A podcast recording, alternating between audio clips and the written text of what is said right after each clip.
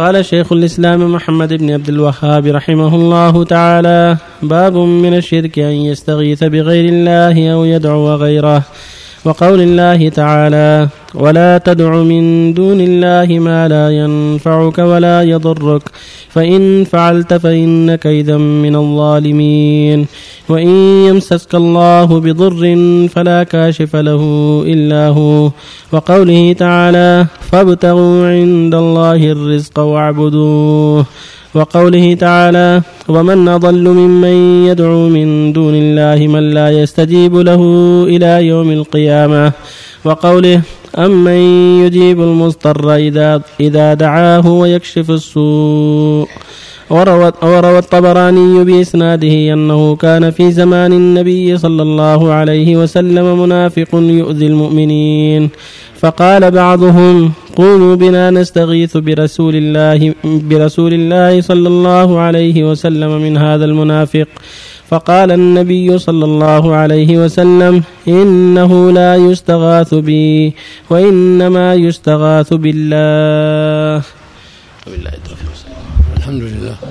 صلى الله وسلم على رسول الله وعلى آله وصحبه أما بعد هذا الباب عقده المؤلف رحمه الله والمؤلف هو الإمام. أبو عبد الله الشيخ محمد بن عبد الوهاب بن سليمان بن علي التميمي رحمه الله المجدد لمن درس من معالم الإسلام في هذه الجزيرة في النصف الثاني من القرن الثاني عشر الهجري.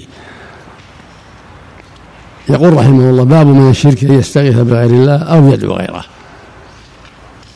الدعاء أعم فهو من عطف العام على الخاص الاستغاثة أخص. والاستغاثة هي دعاء المكروب. الدعاء في الشدة يقال لها استغاثة. والدعاء أعم من ذلك. فالمعنى أن من الشرك أن يدعو غير الله في الشدة وفي الرخاء. ولهذا قال من الشيء يستغيث بغير الله أو يدعو غيره. فعطف العام مع الخاص. وذلك لأن دعاء غير الله من أهم العبادة. قال الرسول صلى الله عليه وسلم الدعاء هو العبادة. فالذي يدعو أصحاب القبور أو يستغيث بهم أو يدعو النجوم أو يدعو الشمس أو القمر أو الأصنام أو الأشجار والأحجار أو الجن أو يستغيث بهم عند الشدائد قد جعلهم آلهة مع الله. وقد عبدهم مع الله. فلهذا بين المؤلف رحمه الله أن هذا من الشرك الأكبر. وهو من جنس عمل المشركين مع اللات والعزى ومناه ومع هبل ومع غيرهم من غيرها من الأصنام والأوثان. فالواجب على كل من يدعي الإسلام بل الواجب على كل مكلف أن يحذر ذلك وأن يخلص العبادة لله وحده لأنه خلق ليعبد الله وما خلقت الجن والإنس إلا ليعبدون. وقد أمر بهذا قال تعالى يا أيها الناس اعبدوا ربكم الذي خلقكم والذين من قبلكم لعلكم تتقون. والرسل عليهم الصلاة والسلام بعثوا بهذا. قال تعالى ولقد بعثنا في كل أمة رسول أن يعبدوا الله واجتنبوا الطاغوت. قال تعالى وما أمروا إلا ليعبدوا الله مخلصين له الدين حنفاء والدعاء من العبادة والاستغاثة من العبادة قال تعالى ولا تدعوا من دون الله يخاطب النبي صلى الله عليه وسلم وهو معصوم لكن المقصود تحذير غيره خاطبه ليحذر غيره ذلك ولا تدعو من دون الله ما لا ينفعك ولا يضرك هذا وصف المخلوقات كلها لا تنفع ولا تضر هذا وصف لازم لجميع المخلوقات إلا بإذن الله لا تنفع إلا بإذن الله ولا تضر بإذن الله ولا تدعو من دون الله ما لا ينفعك فإن فعلت دعوت غير الله فإنك إذا من الظالمين يعني المشركين. الظلم إذا أطلق هو الشرك. قال تعالى والكافرون هم الظالمون. قال تعالى الذين آمنوا ولم يلبسوا إيمانهم بظلم جاء الصحابة إن يسألونه عليه الصلاة قال ألا تسمعون قول العبد الصالح؟ إن الشرك لظلم عظيم. الظلم هنا هو الشرك إذا أطلق. أولئك لهم الأمن هم لما تجنبوا الشرك صار لهم الأمن. فهكذا قول جل وعلا ولا تدعوا من دون الله. ما لا ينفع ولا يضر. فإن فعلت إن دعوت غير الله دعوت أصحاب القبور دعوت الأصنام دعوت الأشجار والأحجار دعوت النجوم دعوت الجن أو غير ذلك فإنك إذا من الظالمين. يعني حين دعوتك تكون من الظالمين من المشركين. وهذا عام. يعم جميع المخلوقات. لكن يستثنى من ذلك دعاء الحي الحاضر القادر. هذا ليس بداخل في هذا. دعاء الحي دعاء الحي الحاضر القادر الذي يسمع كلامك ويقدر أو بالمكاتبة أو من طريق الهاتف لا بأس مو بداخل في هذا. قال الله تعالى في قصة موسى فاستغاثه الذي من شيعته على الذي من عدوه. لأنه حي موسى حي قادر. قال الله فاستغاث. يعني قبطي يعني الإسرائيلي استغاث موسى على القبطي شيعة موسى بنو إسرائيل والعدو هم القبط. فاستغاثه من شيعته بني إسرائيل على عدوه على بني على القبطي فدل على جواز الاستغاثة في الشيء المقدور من الحي الحاضر أو بالمكاتبة ونحوها. مثل ما يستعين الإنسان بأصحابه في المهمات في الحرب في الكروب يستعين على المزرعة. على رعي الإبل على رعي الغنم على القتال في سبيل الله لا بأس. تقول لزيد لولدك ولا لأخيك ساعدني على اليوم على رعاية الإبل على رعاية الغنم على رعاية البقر. ساعدني اليوم على الحشيش جيب حشيش الغنم جيب كذا جيب كذا. لا بأس لأنه قادر. أو تقول اشتر لي كذا أو بع لي كذا توكله لا بأس. فالمقصود أن هذه الأشياء فيما يتعلق بالأموات والغائبين أو العاجزين. يعتقد فيهم. ما عاجز يقول انصرني وهو عاجز ما يقدر. لكن يعتقد فيه السر إنها يستطيع النصر لأنه ذو سر عنده قدرة. وإن كان مقعدا وإن كان كفيفا وإن كان مريضا كما يدعو أصحاب القبور أصحاب القبور. وكما يدعو أصحاب الانحرافات من الصوفية المبطلة يدعون شيوخهم ويستغيثون بهم. ويزعمون لهم خصوصية وأنهم ينفعون ويضرون لجهلهم وضلالهم. وقال تعالى فابتغوا عند الله رزقا واعبدوه. قال تعالى وإن يمسسك الله وضر فلا كاشف له إلا هو ويريدك بخير فلا راد بفضله. قال تعالى ومن أضل يعني لا أحد أضل من يدعو من دون الله من لا يستجيب له إلى يوم القيامة وهم عن دعائهم غافلون. وإذا حشر الناس جمع الناس كانوا لهم أعداء وكانوا بعبادتهم هذا وصف عام هذا وصف يشمل جميع المخلوقات. كلهم بهذا الوصف. ومن أضل من من لا يستجيب له إلى يوم القيامة. وهم عن دعائهم غافلون. لأن إما ميت وإما جاهل. ما يدري عنك. ما سمعك. أو عاجز. وإذا حشر الناس جمع الناس. يعني يوم القيامة. كانوا لهم أعداء. كان المدعوون أعداء.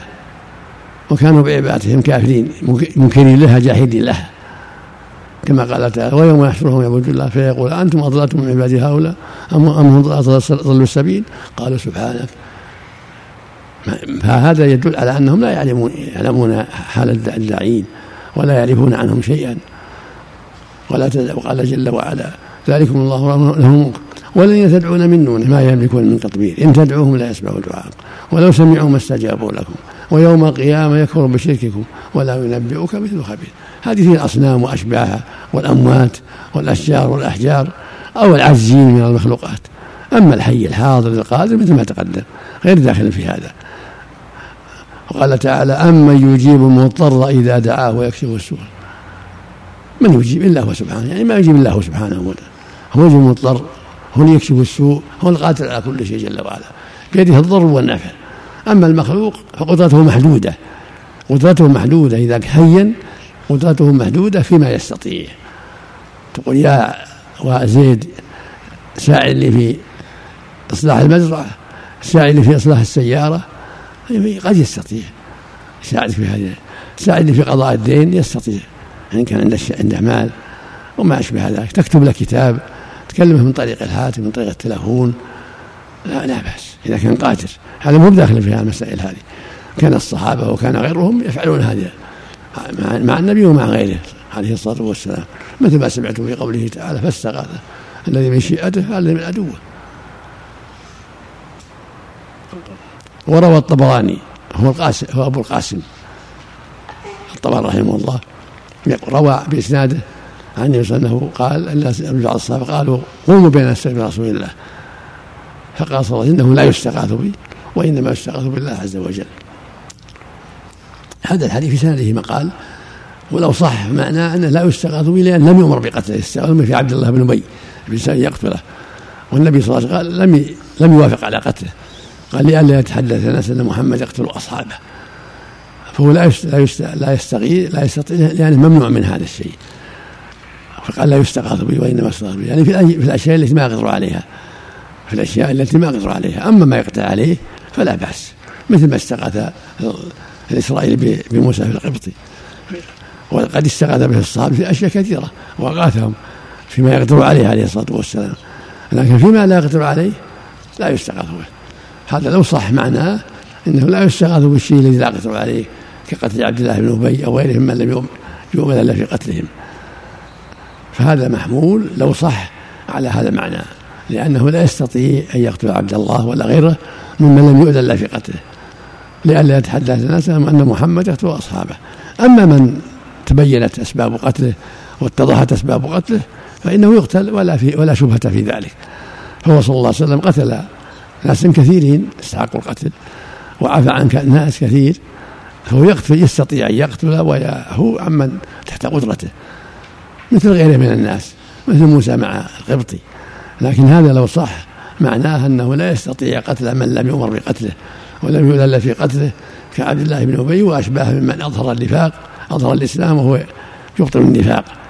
لأنه لو قتله بلا سبب ظاهر لشك الناس في هذا وقالوا محمد يقتل أصحابه وصار في هذا تنفير من الدخول في الإسلام. وفق الله الجميع.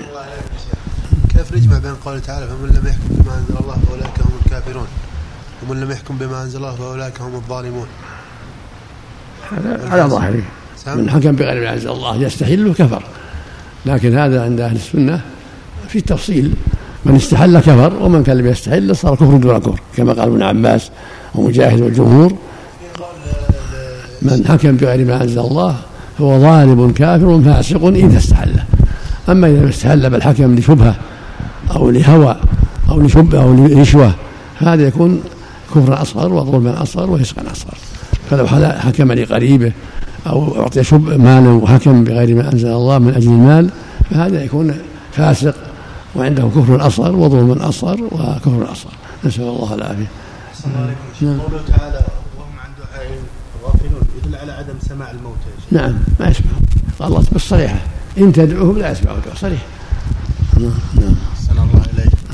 عندنا جار حط مأجر واحد محل شيشة يبيع شيشة. وكلمناه وقال لنا مأجر واحد ثاني خمس سنين.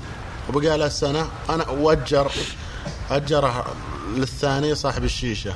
وقال كلمنا شيخ وقال معليش ذا السنة اللي لا غلط غلط من هذا ما يجوز. الله يقول ولا تعاونوا على الإثم والعدوان. ينبغي لجيرانه أن يتكلموا معه وينصحوه حتى لا يعود لهذا. وإن دعت الحاجة المحكمة يحاكمونه. يفسخ العقد الله يجزاك إذا دعت الحاجة إما يفسخت ولا يرفعون إلى المحكمة. لعلها لعلها تعينهم على هذا. نعم. رأيكم كيف نجمع بين الأدلة التي تأمر بذكر محاسن الموتى والأدلة التي تنهى عن النعي؟ النعي رفع الصوت بالنياحة هذا النعي.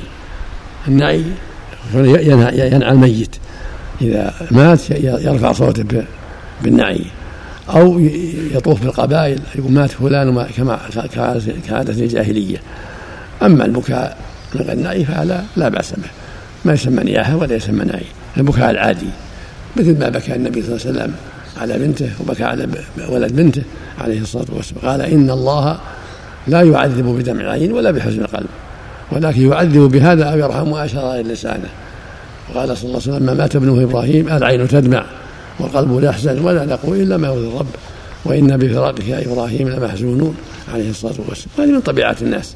ولما زار بنت له وابنها صبي صبيها في في الاحتضار نفسه تقعقع عند الخروج بكى صلى الله عليه وسلم. فقال له بعض الحارث سعد بن عبادة وما ما هذه يا رسول قال إنها رحمة. وإنما يرحم الله من عباده الرحمن. اللهم صل على سبحانك اللهم